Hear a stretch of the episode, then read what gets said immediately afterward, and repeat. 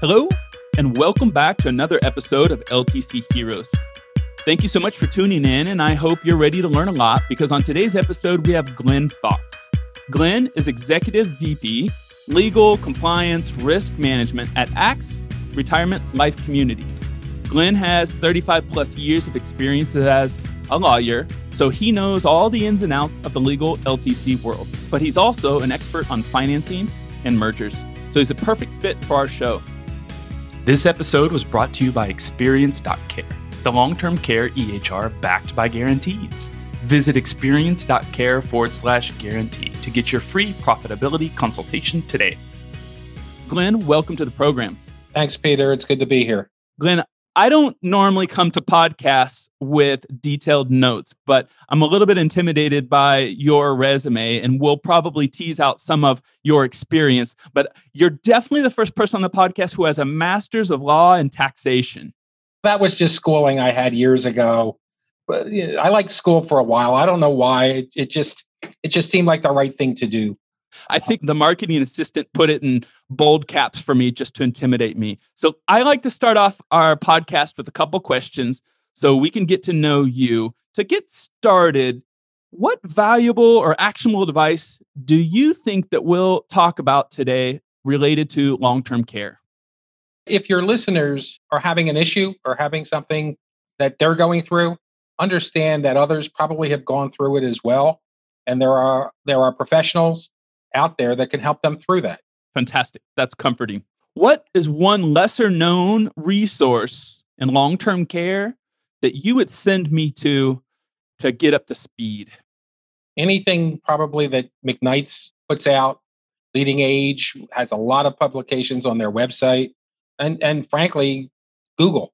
There's so much information that's out there today to learn that you go through. I've I've used that as much as I can when we're just looking at things, just to at least start looking at issues.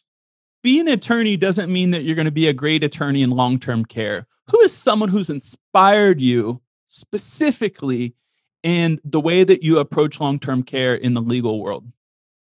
The lawyers, there are not a lot of lawyers that have worked in long term care. Long term care is a relatively new area when you think about uh, areas of the law so that they're really not a lot. I, I, I am a member of the Leading Age Legal Committee as well as the Leading Age uh, In-house Counsel Legal Committee, two different groups, but but a lot of counsel that are involved in this work in this every day. The in-house group attorneys are all attorneys that work for long-term care organizations. And so that's probably the group that I would go to if if there are issues that we come up with. I don't think there's anybody standard uh, specifically in long term care. If you're talking about other areas such as leadership, I might go to Simon Sinek, who is, you know, his book that I think I've read in several times is Leaders Eat Last. I think that's very helpful when you're when you're working in an organization as a as an officer, frankly, for how you would operate with people. That's really what this is all about. Simon Sinek's book came up in one of my most recent podcasts. So there must be an ongoing theme about how he's speaking to us in our and specifically in our industry. I think so. And he has spoken at industry conferences. So I think he's well known in the industry. We'll put his notes in the episode notes if anyone's interested in looking him up as well. So I think that there's three bigger topics that we'll jump around today in our chat, Glenn, which are financing, affiliations, and then probably some legal questions. In order to get into affiliations, which is related to acquisitions, tell me just a little bit what that means, both affiliations and what ACTS does in terms of affiliations for someone who comes from, you know, a silo SNF in the middle of Kansas who doesn't know what ACTS does and how you guys grow in your relationship with other smaller nursing homes. Sure. Well, ACTS is been around for almost 50 years. We'll have our 50 year 50th year anniversary next year in 2022 i have to remember where we are right now. And our main objective is in the continuing care retirement community realm. We have 26 communities basically east coast based up and down the east coast from pennsylvania down through florida and over to alabama. So when we're looking at affiliations what what we're looking at are organizations with like missions. How, how that's really a key to us is how uh, those organizations would fit within our mission, if you will, of serving people in this industry. So let's understand the difference between an affiliation and an acquisition. I think that that may have been really your Please, question. yeah, that'll help me. Because the, the nonprofit world is a little bit different than the for-profit world. I'm gonna I'll try to explain some of these concepts to you so so in both ways so that you'd understand it. And again, the industry obviously has for-profit organizations and nonprofit organizations working in it. I generally work in the nonprofit and have have generally always worked in the nonprofit area to move through. So let you're going to hear the topics or you're going to hear the, the names that acquisition, affiliation. They're similar, but they're different. An acquisition is essentially a, a, acquiring the assets of an organization. So that if you're a for profit, if you will, you simply buy the assets, either set it up in your current operations or create a new entity and drop those assets into a new entity. An affiliation is a little bit different. If this were a for profit world, it would be and likened to a stock acquisition so that you have an owner in the for profit world, you have an owner of that, shareholders of that. The shareholder would sell their holdings, if you will, their stock in that organization. So you so that entity remains the same, if you will. It just simply has a new owner. Mm-hmm. In the nonprofit world, we ha- there, there's no such thing as shareholders. There are no shareholders in a nonprofit organization. It's it may have a member, and that's the person who generally controls who appoints the board of directors. So an affiliation is one where if an organization either is affiliated with another organization as its member or is not affiliated with anybody else, their membership interest is transferred or provided to a new organization. Again, like a stock, if this were for profits, like the transfer of a stock interest in one corporation to another. So it's not just semantical either, right? Oh no. Okay. There are legal differences and and it's it's not just semantics, it's a different structure for a and transaction. So ACTS, because it is nonprofit, it d- dabbles or deals my, mainly in affiliations, right? You're not acquiring. Well, again, there's a great legal term, and I get accused of using this oh so much. The answer is it depends. It depends on the transaction. Every transaction will be different. Sometimes you might look at a situation where the organization might acquire assets. Again, you got to look at the individual transaction and see whether that makes sense for what you're doing. Generally, though, when we've done these, we've done it through an affiliation. Again, okay. uh, a membership transfer where ACTS will become the member or an affiliate of ACTS will become a member of another organization. Now, I think the reason that the affiliation is what most interested me about talking to you and and and, and meeting you is because since COVID, there's been a lot of talk about what's going to happen in the industry. There are, you know, people that are saying that mom and pop shops are going to be in best shape because they have the lowest costs and healthcare is local. There are others who say that they're not going to be able to make it because the census is down and the larger management companies are going to acquire. So, where is ACTS, and specifically where do you see the situation in 2021 with affiliations? Are are are is is the industry scared? Are you guys still looking forward? Are you planning to grow with your with more communities? We were acquisitive, if you will. We were we were looking at this before COVID and after, even and and now. I, I think that's something that we we've looked at. COVID has probably sped up the industry in looking at these issues as opposed to just ACTS because we we have looked at that as a way of growing. We've looked at that as a way of helping the industry and helping seniors, if you will, being able to move the process forward, if you will, move, move even the industry forward through that. I think what COVID has done has sped up some of the issues that have come for smaller organizations, either single site organizations or small multi site organizations, because COVID has been so, the issues that have come up and come through it for a management team have been so difficult as far as managing through COVID as well as your normal operations.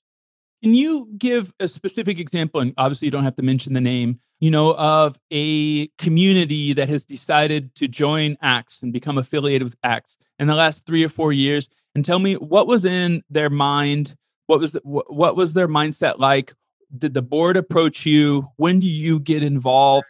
What are the things that you you, you as an attorney, mm-hmm. you guys as a leadership team start to look at when someone's knocking on your door?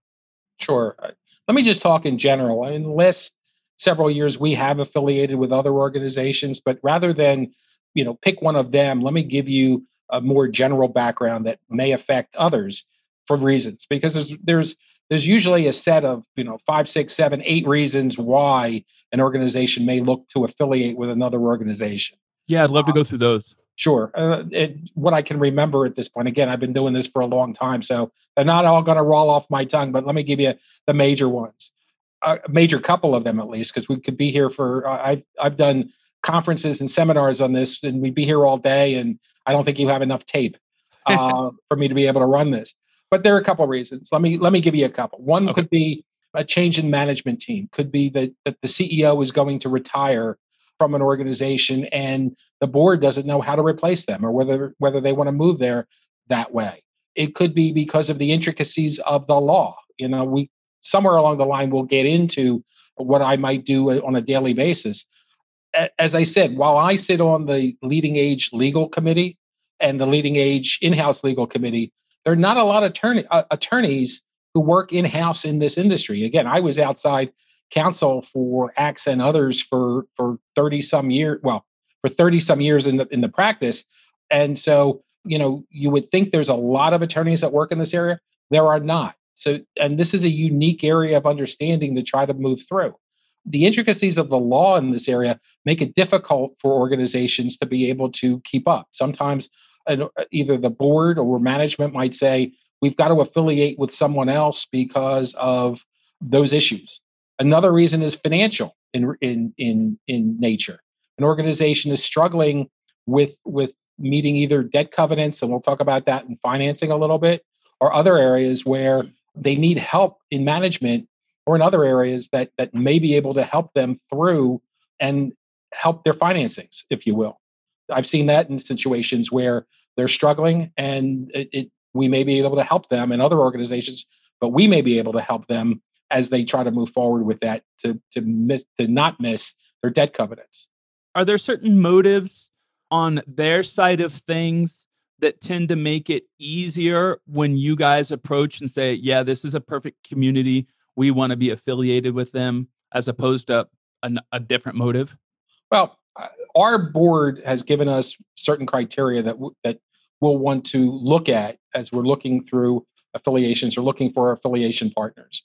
One of the keys there is again mission compatibility. We start there. I mean, we really look at, at making sure that our missions are compatible through that process. We also don't want to go where we may not be wanted. In other mm. words, we don't look to do a hostile takeover. Mm. Some organizations, you know, more for profits than nonprofits, will do this that hey I, I like this i like this community i like this area i want to take this over i can make money there i'm simply going to buy it and go forward we want to be wanted by the community by the residents and by others and if we get the inkling that we may not be wanted for whatever reason we may back away or there have been times when we've tried to convince and have convinced organizations that yeah we're the right we're the right fit for your organization we just we want to help you through that and to understand that again, this is an education process as well, because boards, residents, others, they may not understand the process. They may, and they may and they may be scared of what's going to happen and what's going to happen to them. Again, you know, you're, you're dealing with seniors. If they're if you're we're talking about the residents, they're hopeful that that they're not looking to to have their status changed. They're not help, hopeful. They're hopeful that no one is going to move in to try to change and upset the apple cart, if you will, for what what they do and how they do it. Going back to the question about the first thing that you look at is a mission, and I don't want to be negative, but I sense that a lot of times missions are hard to understand. They are written generically by someone maybe 15 or 20 years ago and they haven't been updated and it's if you you to figure out to use Simon Sinek's words the why you really got to know know them first so I'm guessing that's probably true with you all in some sense. You see a mission on a website, then you go speak to the board and you realize the mission is even more in line with your than your mission than what it looks like on paper. How do you make sure that mission is aligned? And if you speak specifically to your mission and give an example of where something perfectly lined up. Sure. It comes through talking, it comes through a discussion with both leaders and with with residents, if you will, and, and others in the organization. I, I think that's how you really get to feel the get the feel and the flavor for how things operate and how you operate and whether whether what you do is is appropriate. We look at we're, we're religiously oriented, not through that, and we look for that in other organizations that mm-hmm. that we're compatible and they are compatible with our mission as well. What are the struggles that you all see in your your affiliation as your community body grows? And not just from a legal point of view, because I'm I'm sure you sit on there as a manager and yeah. as a human being as well. Yes, absolutely. The, I I think it's it's it's trying to make sure that management flows through at all levels. We're we're basically set up in divisions at this point and regions, if you will. We're in five different regions, with each headed by a regional vice president as teams. So so one of the things we've done is taken management really operational day to day and pushed it down into the regions to make sure that that things are being run appropriately. Hmm. That's really part of that, part and parcel of that is to make sure that the message continues on. Some of the issues that come up is making sure that, you know, some of these organizations we've got to look at cleanup. You know, we've got to look at different things that that may have occurred previously that we're trying to make sure are appropriate. It could be in different areas of of operation. It may be that we you know we're looking at food service in various areas or could be looking at food service in various areas and how we operate. Some organizations may do this outside of the organization through other managers and, and we may want to change that or go to a different different way of operating. So we'll i mean one of the things and i've been involved i guess i'm going to liken this a little bit to law firm mergers if you will. I've been involved in several law firm mergers where my organization my law firm was merged up into, I had this twice happen to me. My law firm merged up into uh, larger firms. And you try to go through, and I guess the first time that happened to me, I had one of my partners come to me and say, Who knows, maybe they'll adopt some of our policies through the process. And that was never going to happen with a larger firm taking over a smaller firm. We'll look at the policies of an organization, and we have had times when they've had policies in place that we liked. I mean, so we're open to to look at that, but then again, you're trying to match up what one organization did with what you do, what we do, and make sure that you know that it's compatible. But we will look at what an or- another organization does and see whether it may make more sense than what we're doing now. Have you worked on the private side of acquisitions? I have, yes. And and how uh, how is it different, both for you know the the community for the management company and then also as an attorney? On private acquisition, I have I have not worked in healthcare private acquisitions, but I started when I first started practicing law. My client, the, the client that I did a lot of work for, owned and operated sanitary landfills, and so I my I cut my teeth in the in in mergers and acquisitions in buying and selling landfills and and and uh, uh, trash hauling companies. So, so I learned a lot about the requirements that are there.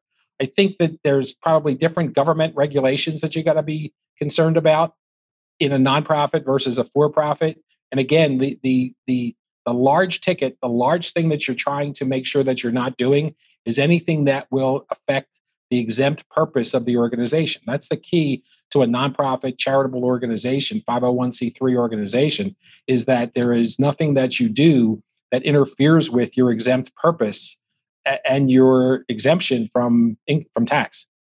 I'm going to ask you a very human question. You're probably when when a community comes and knocks on your all's door and says, "We're interested. We're a little bit in trouble. Our our leader is getting older. We don't know if we can continue on. We think you guys can carry on our mission."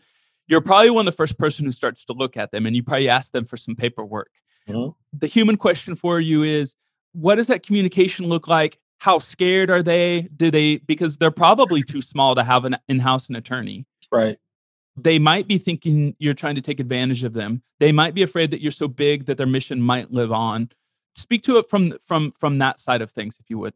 Yeah, absolutely. It's and it's interesting because I think we take that into account, and I know I certainly take that into account as I'm looking at here to try to calm them down, if you will.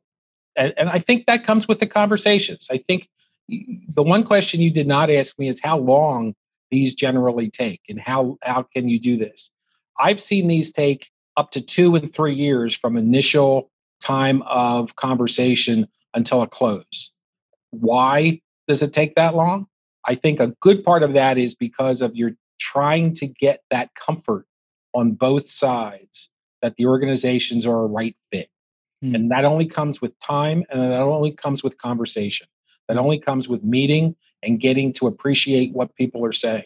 Hey, I, I've been in meetings where I've had to speak as the lawyer and I've had my head handed to me by residents, if you will, because I'm I'm the lawyer because I've got to tell because I'm not going to I'm going to tell them as I see it through the process. Mm-hmm. And they've got to understand that we're going to be honest in this process. We're going to tell them what we think and how this works. If we think it's going to work, it's fine. If we're not, we're not going to waste their time or our time, frankly, and and we'll cut ties at that point. It, it's clear that this whole process, though, is it's not about the dollars. It's about the comfort for the organization, comfort for residents, and comfort that we can help, and and for the other and for the affiliatee, if you will, comfort that they are entrusting their mission to an organization that will carry on what they're look what they what they started. This is somewhat of a transition probably into the more legal side of things of the topic but i'm interested in what is it that you're what is it that you all look at at leading age on the legal council what do you learn? Why does the committee exist? Talk to me a little bit about that process please again two different committees one is the the in-house group and one is the the legal committee, which consists of outside counsel at firms and some inside counsel, such as myself. This is my I'm on it for my second stint. It's a three year term, and you need to take a hiatus for at least a year, be on, be off, and then and then you can come back on after uh, after at least being off a year. That's that committee is to help members of uh, leading age. That doesn't necessarily mean that you have to have a lawyer in-house counsel to be able to send questions to leading age uh, that you may have in, in the legal realm. And it could be almost anything. We've had it from employment related mesh, uh, issues, governance related issues, COVID related issues that came in a lot last year on, on through the organization.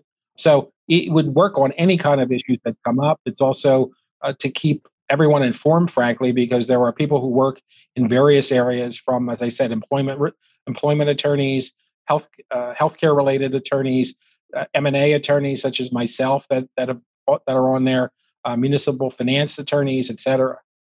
What's the most common question or the most terrifying topic that you find communities ask you, whether it be on that committee or you run into them in the street and you're an old friend and they know you work in long term care? What's the most intimidating issue that uh, administrators and DONs and owners and operators come to you with? Oh, okay. Uh, okay. I thought you meant general public. I can do that one as well. General public's a little bit more interesting. Can can you? My mother is of age. Can you get her on? Can you get her in this community? And the and our answer is she's got to go on the list and follow along. We can't move people along just because you know me. For people in the industry, however, as, as you were raising that question, it's everything. I, I think it's it's a kitchen sink. There can be there could be healthcare related issues that come up. There could be, and uh, again, a lot of the issues that may in the last year have been on COVID and the relationship between either state pronouncements, state orders, how they come into play with perhaps the CDC and their pronouncements, and how how you match them up. What what do you follow? How do you do that? Whether it's on visitation rights, whether it's on vaccines, whether it's healthcare related issues that come along the line. And again, we're talking in an industry where very heavily uh, labor intensive. So a lot of areas, a lot of HR related issues that come up uh, to the committee and otherwise. What would you say would be the most misunderstood area in the legal field that that you that you hear come up from smaller facilities that don't have an in-house attorney? I think I, I think that's the the intricacies of some of the law and how that all works and comes into play.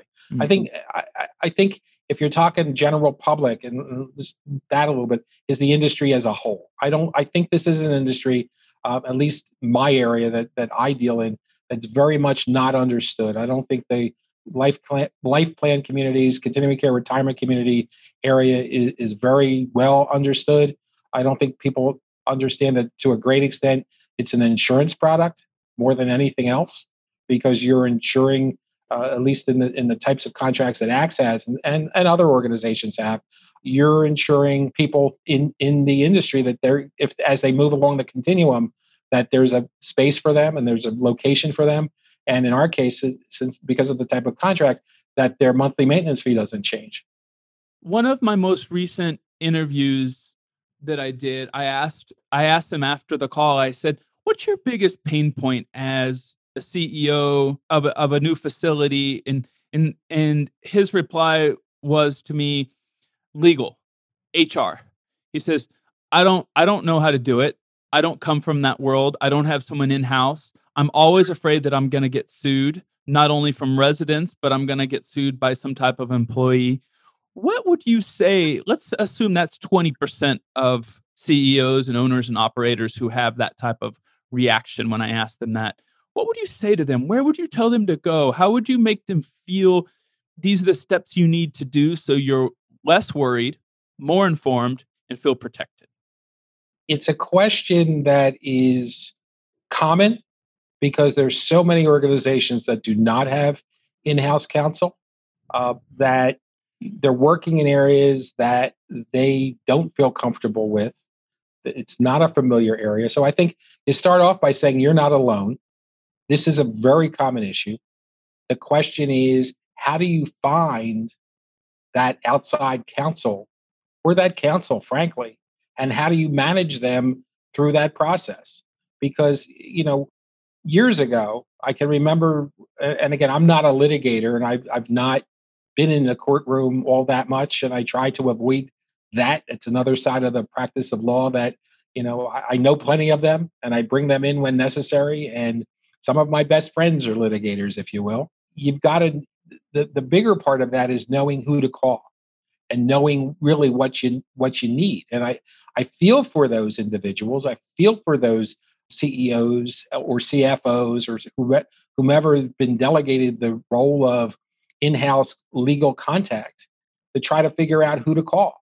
Mm. A lot of times they're going to have a general counsel. A lot of these organizations started by by a lawyer who was, you know, the smaller ones. And again, this was years ago, who was the general practitioner who did personal injury cases in the morning and they were in court personal injury cases in the morning. And then they went to do wills and trusts and estates in the afternoon. And at night, they went to the board meeting where they were general counsel for the local skilled nursing facility or continuing care retirement community or what have you, and didn't have the expertise didn't have the experience. We, as lawyers, we we we don't use the word expertise uh, except in very small areas, and, generally we're not experts. We don't hold ourselves out to be experts. We are experienced, but we're not experts.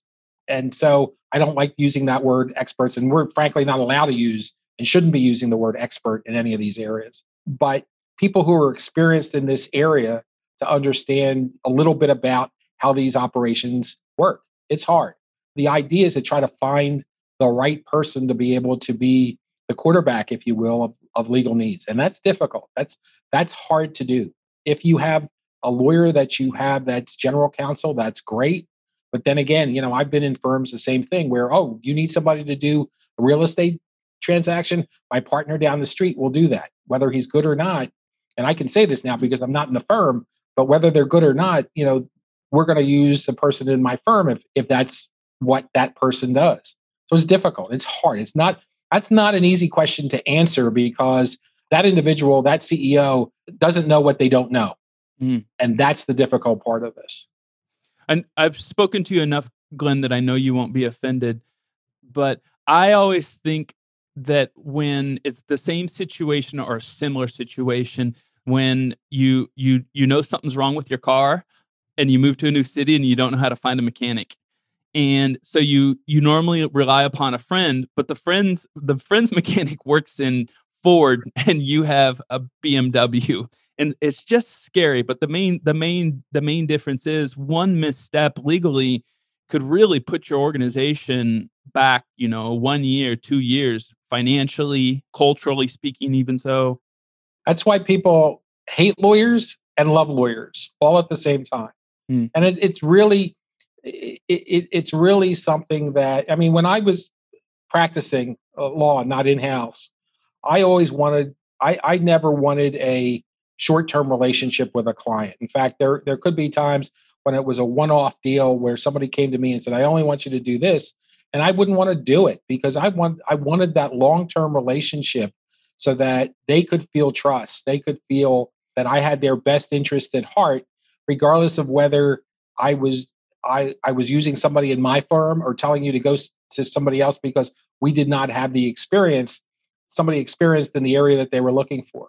And this area, senior living, long term care, is very difficult because the number of attorneys that work in this area is relatively small. How did you get into the industry? It's a long story, and you have plenty of time, so I will tell you. The firm I, I started practicing law with was a very small firm in suburban Philadelphia.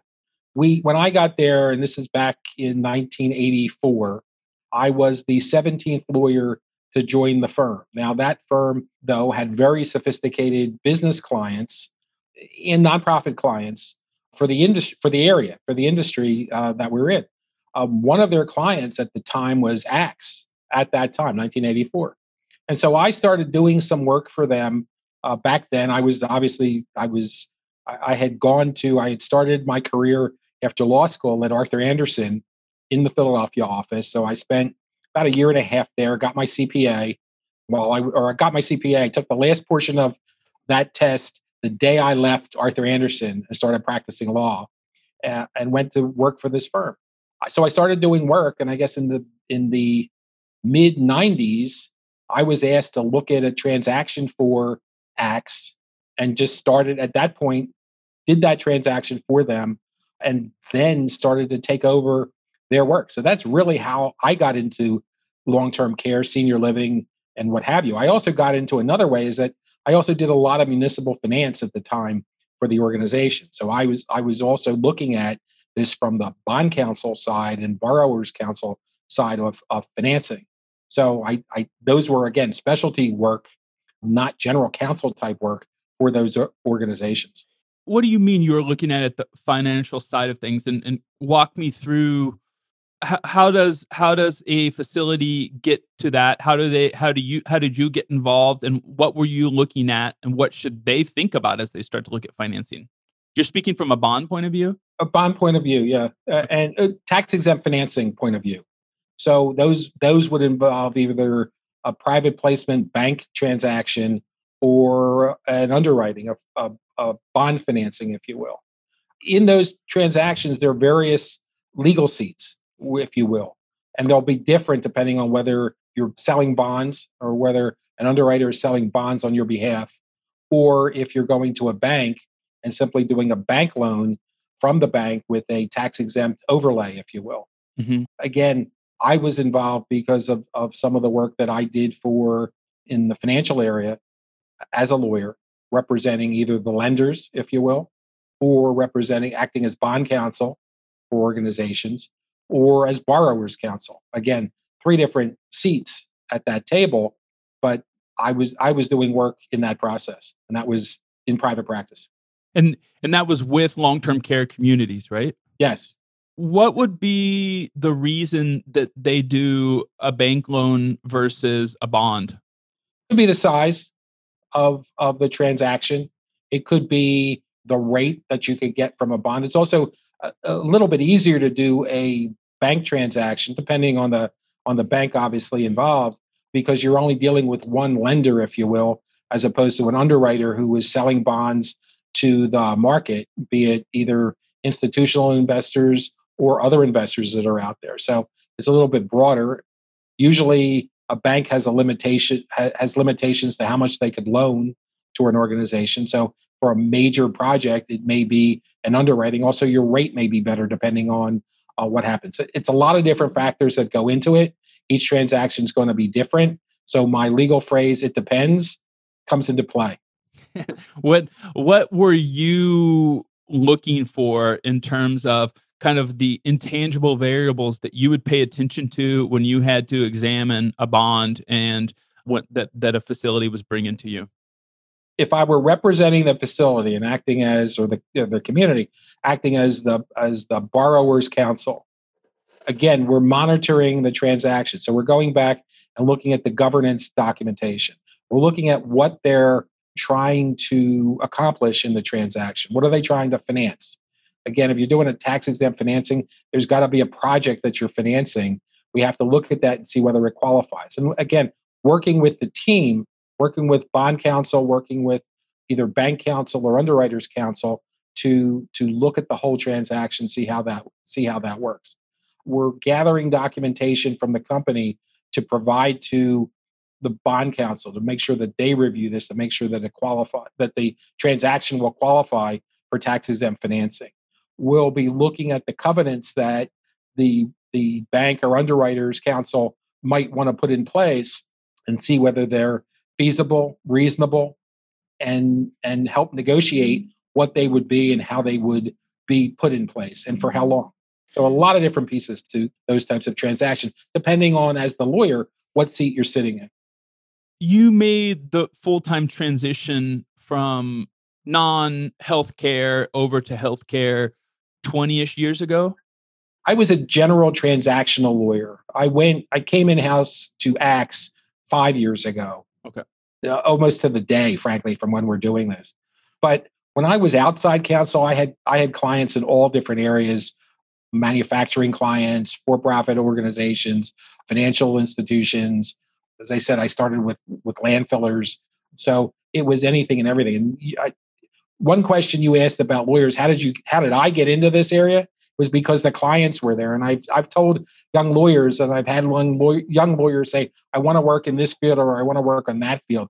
I said well then you got to get those clients because when you get to a law firm they're going to move you into whatever wherever they need help whatever they're looking for depending on the size of the firm and, and what it is and how you're going to get there. The larger the firm the the more specialized you will become the or narrow your scope will be.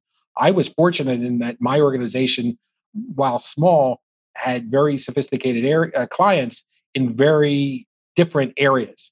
So I had a well-rounded background in all the different types of transactional work, and I think that helps because when you're acting as a general counsel, you, got to spot issues. That's really my main job is to spot issues and be able to help the client understand here here's the pain point here's the issues here's what we've got to achieve and then figure out how to get it done. Pardon my ignorance related to your role but is the is the job for you the same no matter where you are in what industry? Are there specific issues something specific about our industry that makes it harder for you as in a person like something emotionally or something even more rewarding for you as a person and your your background as an attorney is the job a job, or is there something harder about long term care, but also better about long term care when you go home at night? It's it's a it, again it, it's one of those. I, I think working with nonprofits, and I've heard other other peers say this. Working with nonprofits may be more w- rewarding because of the idea of the mission, the idea that there's something more than just the bottom line yeah, the bottom line is important in any business and any organization. And I don't care how big it is, I don't care how small it is, I don't care what the organization is. And and I, as I said, I I have my LL, as you said, I have my LLM in taxation. I I have my sort of I'm I I have qualified as a certified public accountant. I have a law degree and I, I'm a practicing lawyer. If I really wanted to go crazy, I should have I should have become a uh, an actuary as well, but I never did. So you go through these processes to see what's what. I think part of the reward of this is the idea that there's something more important than the bottom line. Even and as again, as I said, it is important, but it's just as important, or maybe more important, is is what we're doing and who we serve. And that's something that the nonprofits have more than I have found more than in in the for profits. I think Glenn, as we start to wrap things up, I've noticed in the last month or two, I've heard many different teammates in our industry mention that long-term care is be, getting beat up with clickbait articles. Netflix just had a well-known show come out about someone who's just corrupt inside of a nursing home and major news stories on the front page of national newspapers. And a lot of them, you know, 50% of it has to do with something that's negligent, something that is illegal, not beyond unethical, illegal. How do you read those news from an attorney's point of view, specializing in our industry? Appalled mm. on on many of those again, you have to go back and look at the stories and look at what's behind them. Last year with COVID, as as you will recall, as this started, there were a lot of articles, negative articles about the industry, about skilled nursing facilities and, and how they handled the beginnings of COVID and why and how. And you had to back up. You had to really look at the entire board to understand that. And it's difficult. I think this is a, as I said earlier, this is a misunderstood industry. We were dealing with something that no one had ever seen before, a disease that was killing people all over the world. There was no relief anywhere. Everybody was trying to figure out where they could go to get out of this or schedule a vacation. And you stopped and you thought about this and you said, I can't go anywhere that's not affected by COVID during 2020. And so it was getting into skilled nursing facilities early on a lot. And, and you were dealing with a population that was the most vulnerable of the most vulnerable. You had people with comorbidities at the end of life uh, for them. And again, in their 70s, 80s, 90s, 100s, beyond, that were very difficult. They were, you know, I always, I have said, it, it's very difficult there. And then you have these articles coming out that were negative that how these people were dying and they were not being protected and they were not being covered by these organizations. And then you had to step back. And then the industry had to come forward and say, wait a minute. And then articles had to come out and say, wait a minute, let's stop and think about this to really cover it. Now, again, that doesn't get to your first question, which was people who are doing bad things. Okay, so so you know, on, on the COVID side, I think we were getting bad press as far as that was concerned. And then the reaction was, no, you've got to you got to look at the bigger picture. But there's always going to be bad actors in industries. Those are people in any industry, frankly. Those are people that have to be dealt with. And whether it's in skilled nursing or other areas of long-term care. And again, that's what the False Claims Act goes after. That's what others go after. That's why the Department of Justice stops those this is going to happen in all industries. I mean, it's because billing is so complicated and so hard, things happen. And, and when there are mistakes, we'll get them corrected. The industry will get them corrected and we'll get them taken care of. And if it, if somebody falsely bills the government for funds, you got to go back and see why and how. Um, we have a uh, one of my jobs again is is compliance and and and working in compliance, and that's something that's very key and it's something that you know I take quite seriously, and ACTS takes quite seriously. We were one of the first organizations. We were involved in in compliance back through the mid 90s, and, and we've had a compliance organiz- uh, compliance program since the mid 90s and before, but really a formalized compliance program since then. We're we're one of the first uh, long-term care providers to be have our program certified by Health Ethics Trust, which is an organization that certifies compliance programs. And so, you know, we take that quite seriously. So when I see articles like that, I think it's black eye uh, a black eye to the to the organization to the excuse me to the organizations that work in this industry. But again, it's going to help it happen everywhere. We've got to get the good stories out and the right stories out as well. Very true. Very true. Glenn, I really appreciate you putting up with me today. We have jumped everywhere. As you could tell, I was fumbling around with my notes because I knew that I wanted to get into affiliation since it was new for me in long term care to understand what was going on with trends and potential consolidation. And I was fascinated by the fact that you work for a nonprofit and, and how, how that works. And we moved around to legality and financing and then came back to national press stories. Is there anything that I haven't asked you today that we should cover? Only that I think this is a growing industry. I think it's it's really just started to to move and move forward. It's going to get bigger. It's going to and it's going to get more complex. And so that you know, we lawyers take a bad rap, as you were saying, the the press articles that are out there about people who do things wrong. I think my mantra is, you know, we the lawyers have to stop saying no and start saying, here's you if we're going to do this, we have to do it right and here's how we have to do it to get through the process. This is what we have to do. So, you know, I think I think we're always called the naysayers through this. We will don't talk to the lawyers because the lawyers will stop you. And the answer is again, that's that's not an appropriate thought process either. The lawyers are there to protect you. Mm-hmm. And that's really what what our jobs are is to at least tell you what the issues are and what you may face. And so I think as an industry, we've got to we, we've got to do to do a better job of understanding what the role is of the lawyers and, and how that works and understand that it's it's just to protect the organizations. And again as i view my role here is to protect the organization. And i think from my ceo my board they recognize that that that's really what it is. And that's what i try to do to the best of my ability. Appreciate it.